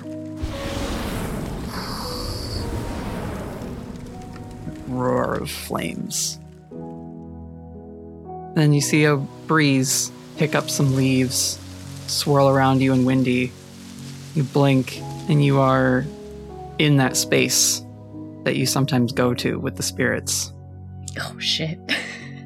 And one by one, these figures step out of the shadowed edge of that space. And you see coming forward with every step a little crackle of lightning is the storm spirit wreathed in feathers and kind of like the sorceress from He-Man, uh, if that's a good reference for like visual. You see it's an unfamiliar figure, but they leap forward and they are covered in like these green algae covered lily pad shapes uh, with some mottled skin and sort of a, a mischievous grin on their face. Natalie, is that the disappointment frog? It's the frog spirit. yes! I never got to meet them as a as a spirit. They just showed up as a sad little frog. She clocks them though. She knows. You see the Selkie, who in this sort of liminal space just sort of like swims forward and then like and just puts her hands down as she's on the shore of something. Uh, and you can see her seal coat resting down her shoulders. Padding up behind you is the wolf spirit, who eventually takes a couple steps and then stands and is this like bare chested guy with dark, long hair and sort of a scraggly beard and these like bright green eyes. And he then sits down cross legged and leans on an arm, looks at you. You see uh, another figure who you don't recognize at first, but you see they've got the pelt of a mountain lion wrapped across them as the lioness spirit arrives. And then there's a little light that twinkles and comes forward, and there's a little fairy humanoid form of the bee spirit wearing the armor that they so often gift to you. And they say, Hey, Raven. Hi. I uh I I don't know how I got here, honestly. I don't know if I called you here or you called me here. Does it matter? I guess not. I guess I I wanted to talk to you guys. I don't know if I'm the right person to have this deck. I feel like I failed you guys. The storm spirit looks at you, and their eyes are just like energy, like behind them. When they speak, it has that like booming sort of of the thunder behind it. And they say, Right person, what does this mean? You are the keeper of the deck. There is no earning that. It was a gift. The Selkie spirit chimes up. She says, You think Beatrice earned the deck? Who? The wolf. The last witch to call on us. Beatrice Jones. Holy shit. I'm so excited. Sorry, that was that was me, the player being very, very excited. Raven's Raven's keeping her cool in this moment. Mm-hmm. The little honeybee just says, Her teacher gave it to her. You don't earn gifts, Raven. I just I feel like I haven't respected the power that comes with this enough. And I thought that I was being smarter by only relying on you in emergencies, but that has not been the case apparently and it's it turned out really bad and I I don't really know how to come back from that.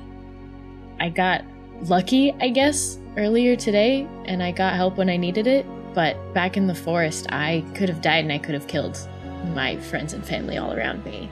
And I guess I, I just really underestimated the power of all of you. And I, I messed up real bad. Everybody makes mistakes. The lioness, even spirits, and she'll turn, and all the spirits turn, and another figure steps forward. It's a new figure for you, but they are ablaze. And their skin has sort of a spotted pattern and wreathing, glowing tattoos of flame and ember. And their eyes have the like slitted appearance of an amphibian, but they stand there with their arms folded, regarding you, and it's the salamander spirit. I think Raven, uh, Raven like can't meet their eyes and is just like looking down. She saw them and she knows who they are, and she is just not quite bowing her head, but like cannot look at them. Are you so afraid of my power you would turn from me even now? She's gonna kind of sort of start to look up at them and just say, You and I almost hurt a lot of people, and I. I don't know what to do. I don't want to run away from this, but I don't know how to fix this. The bee spirit flies to between the two of you. They say to the salamander spirit, We can't always get what we want when called on. The salamander nods and they say, If she is not ready, I will not be held back by an inexperienced, arrogant witch. Are you still looking down, Raven? I think at that, she's gonna look up. Normally, Raven would just take that as, like, well, yep, okay, but she's got a little bit extra liquid confidence in her tonight, and uh, she's gonna look up and meet the salamander spirit's eyes. Inexperienced, yes. Arrogant, no. Ignorant, maybe, by accident, but that falls under inexperienced. And she quickly strides over to you, Honeybee, like out of the way. And she is like right up in your face, staring at you, her hair, an inferno. Raven's not breaking eye contact at this point.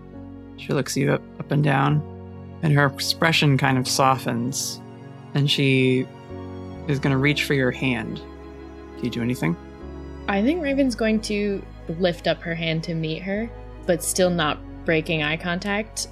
I will do whatever it takes to protect those close to me.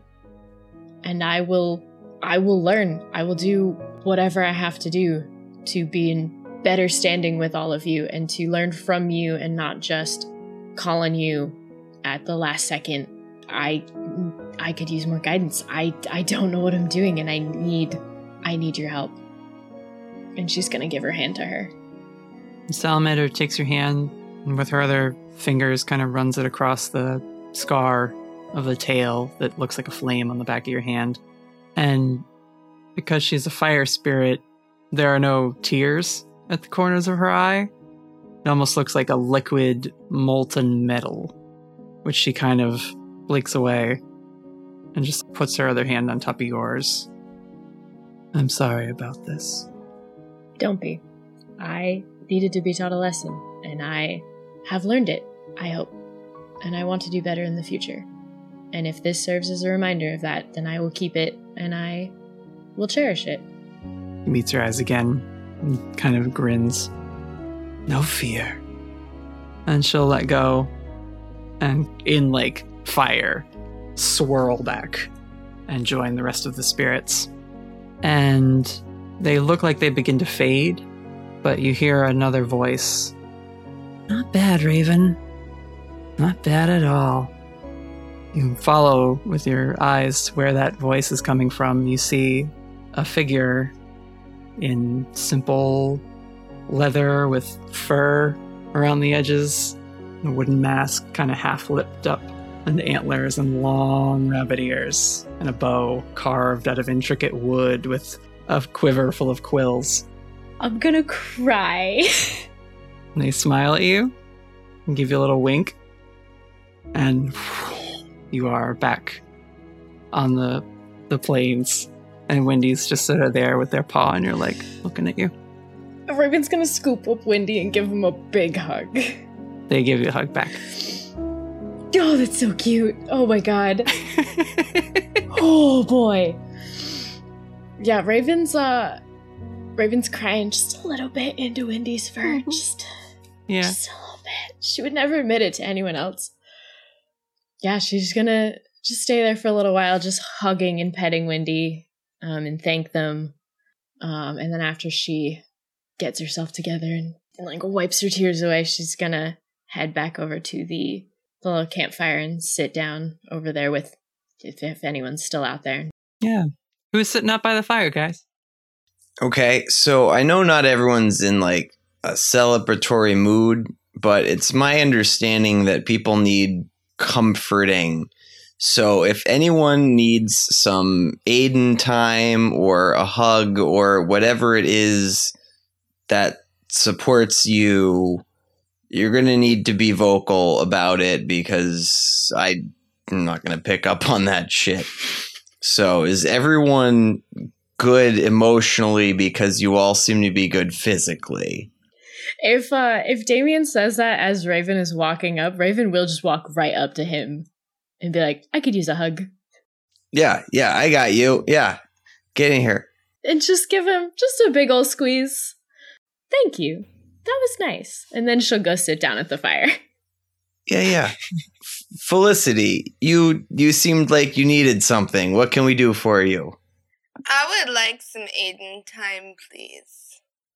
She is coming out of the trailer, just kind of drying her hands off on a towel. Allie runs over and like hugs her Uncle Theo and sits down next to him. Says, Oh, how'd it go? Record time. A whole 10 minutes for everyone's dishes. you know, like Cooper's just like, whoop, whoop. All right, you did help a little bit. And Theo's like, we don't have to tell the badge maker that. This is the cutest fucking kid. Thank you so much. You're welcome. But yeah, Aiden will walk over and sit down next to you, Felicity. I really do like the haircut. I think it's I think it's nice. Thanks. I feel so much lighter in a way. You know? Anyway, um, I'm having a bad time. Can we go like maybe chat? Oh, yeah.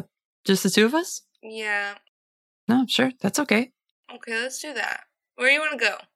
Just take a walk. Hey, Aiden. I've had like three whole glasses of wine. Uh-huh. That's okay. I'm feeling a little toasty. Do you just want to go sit on a bed and lay down? Are you feeling dizzy? Yeah. Okay. Let's go sit somewhere. Not walk. That's fine. Cool. Uh, so yeah, you can go sit in the trailer if you want. All right, let's do head inside. She follows you. We're doing the scene. What do you want to talk to her about? So I cut all my hair off, Yeah, um, it looks nice. but also I killed a lot of people. I know. And like Whitaker talked to me about it, but he was just basically like, "You'll be sad forever about it."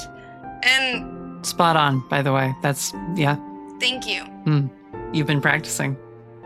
You're literally an angel. Did I do something bad? Yes and no. I mean, good and bad are very abstract concepts, and I I tend not to ascribe them to people.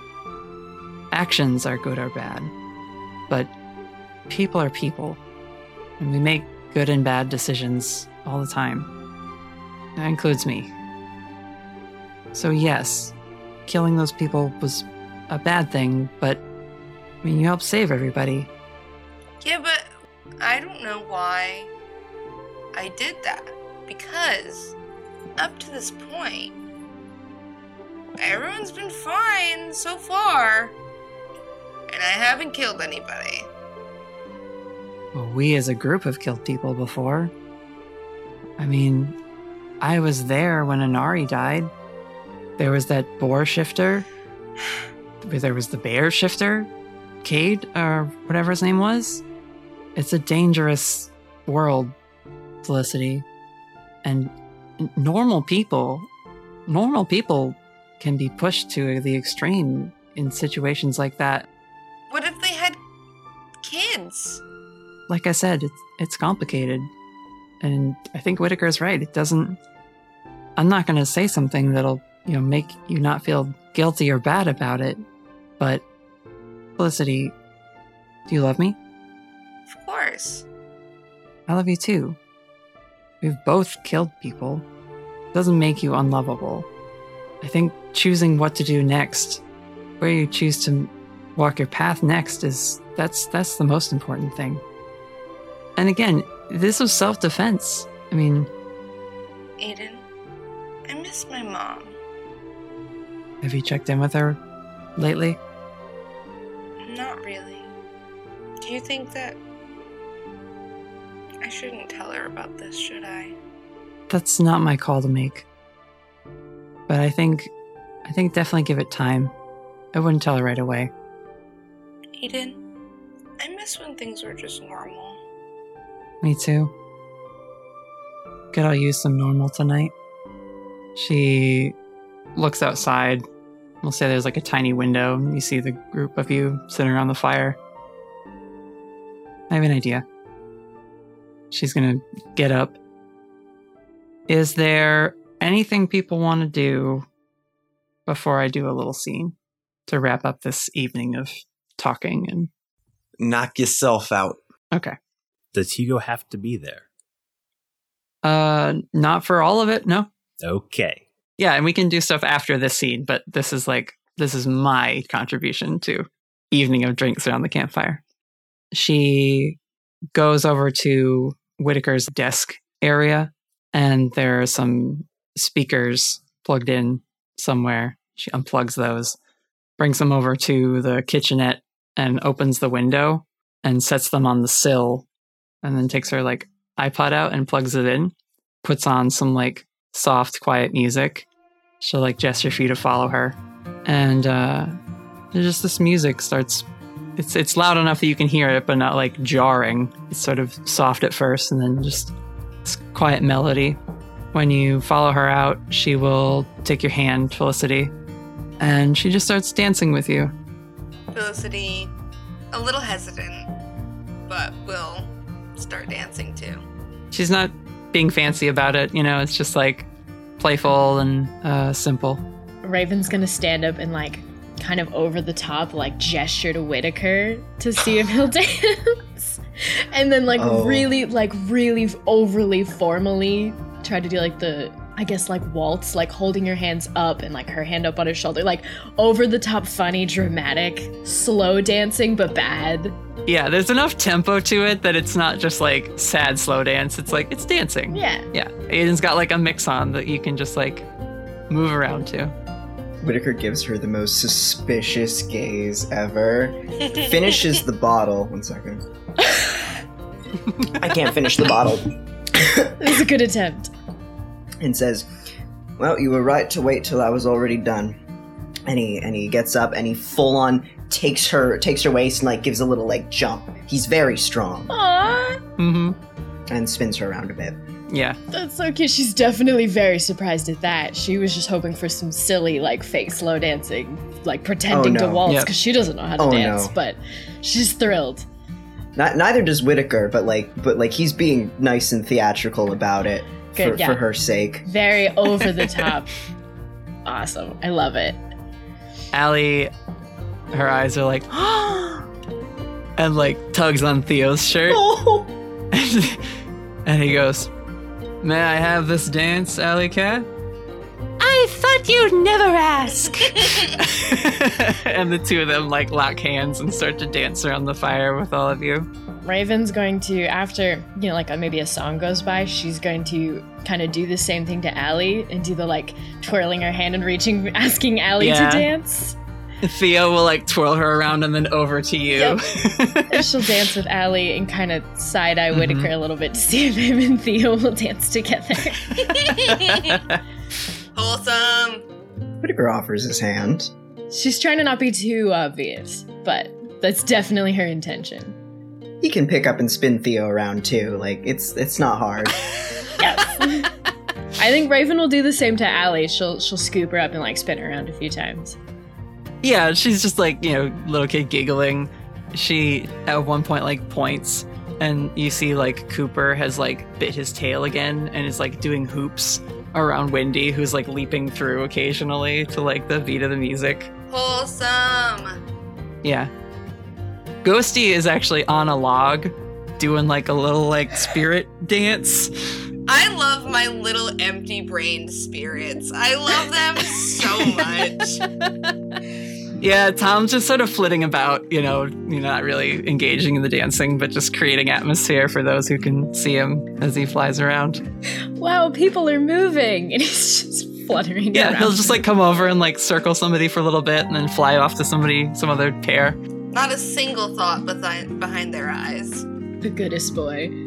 Damien is snuck into the trailer and has found the phone. Okay, I'm not going to be evil enough to interrupt the song, but there does need to be a little bit of DJ Chimera in the queue. Let me just add that song in real quick, give Mhm. everyone that little bit of extra pep. And yeah, let's get the party going. You put a like a a song that probably you have to like go on like you know a video streaming platform to get rather than like from Aiden's music. Aiden doesn't have Spotify? Does DJ Chimera have a profile on Spotify? Is the question. No, he's got a SoundCloud. yes. Follow my SoundCloud. You put a song in the queue, time goes by, and then eventually that song like comes on immediately with like you know, like Aiden immediately is like, Damien! Everyone else just rolls with it immediately and starts dancing Yeah. It was on shuffle. Who knew? through the window. And she does like laugh and eventually looks at you, Felicity. And she says, Normal's what we make of it. Dance the night away. You dance around the fire. Does Hugo show up to dance? Yeah, Hugo, you said maybe you weren't there or part of this, but I think at one point Aiden will definitely offer to dance with you if you want. So Hugo's technically still over by that ridge area, oh, just lying on his back, looking at the stars while listening to everyone dancing around, realizing, okay, maybe Damien's right about more things than I thought. A little partying never hurt anyone. I'll keep that in mind. And then he will head over if Aiden grabs him. I like the idea of you will wander back on your own, that eventually when she sees you coming, she'll like hand Felicity off to someone else. Raven will grab Felicity when Aiden grabs Hugo. Like I, Raven's gonna dance with everybody at some point. yeah. And so you do, you dance away. Uh, Whitaker, do you want to talk to Theo at all while you're dancing with him, or later when people are going to bed? Yeah, he'll lean in at some point and just say, like, if you want to talk later, I'm planning on staying up kind of late tonight. No pressure. And we can just, just talk. He will just kind of squeeze your shoulder and say, I think maybe coffee and talking is fine. I can do that for you. Is it that obvious that we're fucking? Is it that obvious? To the group, no. I think most of the group has no idea. And like, ooh, they have a crush on each other. I wonder if they've talked at all. Yeah. Like, we have no idea. Okay, good. Strictly business. The group is trying to set you up, not realizing you've already done it. Like, oh, that okay. we're like, oh, all right. let's let's try and get them together. Oh, and like, you're way past that. You don't need Oh. us. That's been my thinking with Raven. I wasn't sure because, like, if anyone, like, Raven's the investigator of the group, I was wondering if she'd put it together yet. I I don't think she would have any reason to other than like they seem to both like each other. she would have no way of knowing anything more than that of like, oh, maybe they've talked a little bit and we missed it. Roll for investigate a mystery. Raven doesn't need to know it's okay. All right, all right, all right. Yeah, unless there's any other scenes people want for that evening, uh, I'm prepared to sort of move away from it. Maybe just get a, a slow zoom backwards of our cute little dance party campfire. A soft crossfade as you are dancing around the fire, the music is playing. Just a little bit of Whitney Houston now. I want to dance with somebody. I want to feel the heat with somebody. oh, finally, that comic is now canon. Yes! Sort of. Sort of. A little it's bit. all I've wanted for so long. I wasn't even thinking about that. Perfect. We do get a, a glimpse, us, the viewers, the listeners, of Heather laying in her trailer, making one of her red constructs dance through her fingers as she just like lays there looking up at the ceiling. We hear the music playing, and she doesn't really get up to like look out the window, but she does close her eyes, dismiss the construct, and not smile, but rolls over and like actually attempts to sleep as the music plays. And Whitaker, if you're staying up to talk to Theo, what do you talk about? Or what are you doing it because you're staying up late? The background thing that Whitaker's doing is writing the report, but he's made coffee for the two of them, sets it down on the table, and uh, sort of goes back to the question he had earlier. Do you have any questions for me about anything that happened tonight? I won't tell you anything that I think would endanger you, obviously, but I don't want to just leave you in the dark on anything. I feel like everything I have questions about is sort of personal questions about a lot of your friends. Your group's a lot weirder than you first let on. Yeah. yeah. I don't know how much liberty I am to answer any of those, but uh, you can assume they're all magical in their own special, unique ways, and we just kind of have to live with it. Yeah, don't we all? I uh I worked on something uh before your friend made dinner and he sets his glasses on the table, Whitaker, and the lens is broken, but he has spot soldered the frame back together and he says they're not perfect, but I'm gonna have to get a new pair anyway, so if they'll help you. Oh.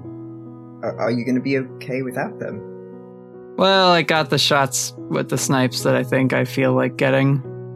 We're probably gonna leave in the morning, so All right. Um. Wow. Thank. Thank you. I. I really appreciate that. Um. I mean, if I've got some crafters in the group who might be able to work on a pair that I have, if if you just wanted the rings, you, you don't have to give me this. It's. It's not. well, yeah. I mean, if you want me to, you've got a pair, I could do some etching. I mean, I don't want to. I, I don't want to make you uh, do any extra work for me tonight. If They're not prescription. If you're worried about like, oh, sure, sure. No, that was a concern. Yeah. Um. Yeah. Sh- sure. Th- thank you. they're just sort of, it's it's lame. I No, it's no, it's no, it's fine. That's very that's very helpful. Um, extremely helpful to me actually. Uh, in my line of work, you think you think they would have come up with some of these already? How did you figure this out? I didn't. This is Heather's stuff. Oh. And I don't have to ask what Heather's history is if that's not something you want to talk about. I think it's a similar thing. I'm not really at liberty to chat about her business. Sure, sure. I don't know, is there anything else you wanted to talk about? I feel like we didn't really get a lot of time to to just talk. Well, that's kind of what life on the road's like, I suppose. Never enough time. And he finishes the coffee and says, uh, "If you give me some frames, I'll uh, I'll work on them before I actually go to bed. Give them to you in the morning." Yeah, I'm sure I can find something. Whitaker goes back to. Um. For a second, I thought about pulling the same trick on him. Oh no, I dropped something. I. Oh, I don't think that's the vibe. I don't think that's the vibe. You can try it. Uh, no. No, I. No. Yeah, Whitaker brings back the, uh, just a, a pair. They're like transition lenses. They're like sunglasses when it's daylight out. He doesn't Mhm. use them for a lot of the time. Okay. He answers he's like, but you, I mean, if, uh, if you're packing up tonight, it's no obligation. Least I can do for the stud that saved my family, huh? Brushes his thumb over your cheek and takes the glasses before leaving. Well, trailer's still empty tonight if, if you finish up quick. Uh, you just hear him laughing as he leaves. I was gonna say I will interrupt to say that Raven is not sleeping in a tent tonight. She is sleeping in that trailer. Never mind, trailer's not empty. That's a lie. That is a lie. So Theo like leaves, right? And you're sitting there contemplating, like, I should have said something else. I should oh, have. Should have gotten his number. Fuck. Ah, well. Yeah. Eh, probably best not to. And uh there's like some like more footsteps and like stumbling. And Aiden just kind of like braces herself against like one of the doors of the uh trailer. Oh. And is like, sorry, did I interrupt? Oh no, no. He- He was on his way out. How you doing? I'm I don't know. And she just kind of like slumps down in the doorframe. Aiden, are are you okay? What? Uh, and you see she's got like the bottle of wine that Theo brought over, and she just looks at it, looks at you, Oh, honey. shrugs. Oh, I don't know, something's wrong. oh my sweet thing. He he kneels down and takes the bottle from her. All right. Um. No, I wasn't. I didn't want to. I didn't say. Uh, All right. Hey, hey. Let me help you. I'm out. in your way. I should go. No. Hey, hey. Shh, shh, shh, shh, shh. All right. Let me help you out. Whitaker offers her shoulder. I think, and this is just my initial observation. You are drunk. Nope, that doesn't happen. You are fully drunk. And I know this because I'm also drunk right now. And I can I can tell we've got similar She's like doing that thing of like flexing her fingers, looking at her hand. Yeah. Like, no. Yeah, no, hey, hey, hey, shh. Let me do this thing. Um, that, that, like, like police always do when they pull you over. Follow, follow my finger. Uh, and he just does the little thing where he, like, moves his finger back and forth, and he's like, don't, don't, don't move your head, but just follow with your eyes. She grabs your hand that's doing that. yeah, you are. Aiden. Aiden, what is this? I. Would you like to sit down? Yeah. Yeah, let's, let's sit. Let's sit and talk for a bit, actually. She actually takes her hand, and the two of you gold flash, and you are on top of the trailer. Aiden, you cannot do that to me when I'm already drunk. And then she just like it doesn't like flop back because that would be painful, but she just kind of like slumps down and like sits cross-legged and then like leans back like she's doing a reverse uh, sit-up and just kind of like throws her arms against the top of the trailer. Whitaker sort of sits down, looking down at her. All right, Aiden, what's up? What's going on? What's all this about? I we were dancing and Felicity offered me some wine and I didn't want to be rude because she's having a hard time tonight. So I had some.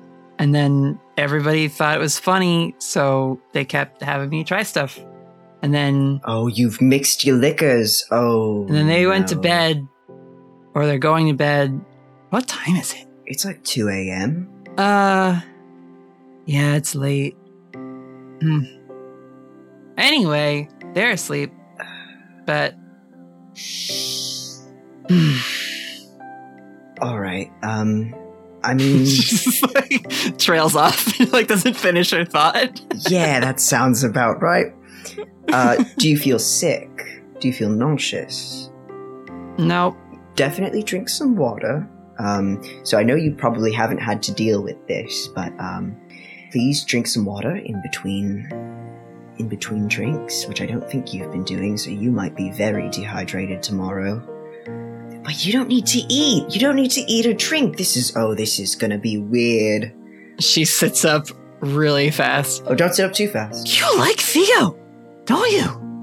Uh, oh my god, I totally ruined that for you. Oh, I'll go get was- Oh And no, she Aiden, like, Aiden, Aiden, it was already ruined. It was already it was ruined as soon as his family was in danger. Aiden, he grabs her. Like actually, Aiden, like like it's it's good that we break this off now. i i like seriously, like it's it's probably for the best that that we break this off now. Okay. And she just sits cross legged and is like looking up at the sky. Yeah, yeah, yeah. Yes. But do you think I had a chance with him? You're asking the wrong angel, Whitaker. Ah, you've been around a while. You've seen people fall in love. Like, I mean, not that, not that that's what that was. You know, he was just, you know, he's just a, just a guy I, I've known for twelve hours. It's not like that big a deal. Um, but you know, you just don't get a chance like that all the time. You know? Yeah, I mean, sometimes it just happens that way. Yeah. Just like. And she's just like snapping and then like snaps again, like snaps again. Right? Because like, because how many, how many, um, how many relationships have you had? Because it can't be, it can't be easy for you. You've got so much, so much stuff. You've got so much stuff, Aiden. I know. I've been through a lot. I've, I've done a lot, Whitaker. Yeah. I feel like I should be tired, but I'm never tired. But I'm always tired. Is that weird? No, no, Aiden. I'm also always tired. she kind of just like leans her head against your shoulder. Yeah. Just a couple of tired old people. Well, I'm not that old. It's kind of part of the whole deal. All right. Oh, Theo would be freaked out if I told him I was 28. Yeah. That would be weird. That'd be like it wouldn't be the weirdest thing, but it would be weird. Yeah. Yeah. Then again, he he saw Damien turn into a gloop monster, so Right, like that's what I'm saying. He's a good chance. It's probably the best chance I've had in ages. Even though I've only known him for 12 fucking hours. we gotta get out more. You gotta get out more. I the, the problem is I'm out too much. We're all out way too much. I gotta stay in more. Hmm. I gotta stay in and just I don't know.